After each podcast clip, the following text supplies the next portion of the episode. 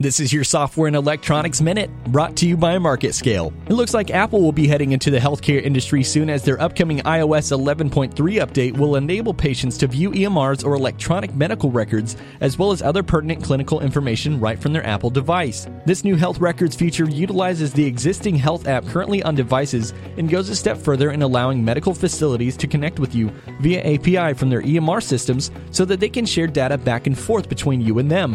Currently, 12 hospitals have signed on to test this beta software, including well known hospitals like Johns Hopkins Medicine, Penn Medicine, and even Cedars Sinai in Los Angeles. In fact, just last week, Apple had announced this update regarding the health app bringing together all hospitals and clinics so that it could eventually be easier for all users to have access to their medical data and even have a choice when it comes to choosing their provider.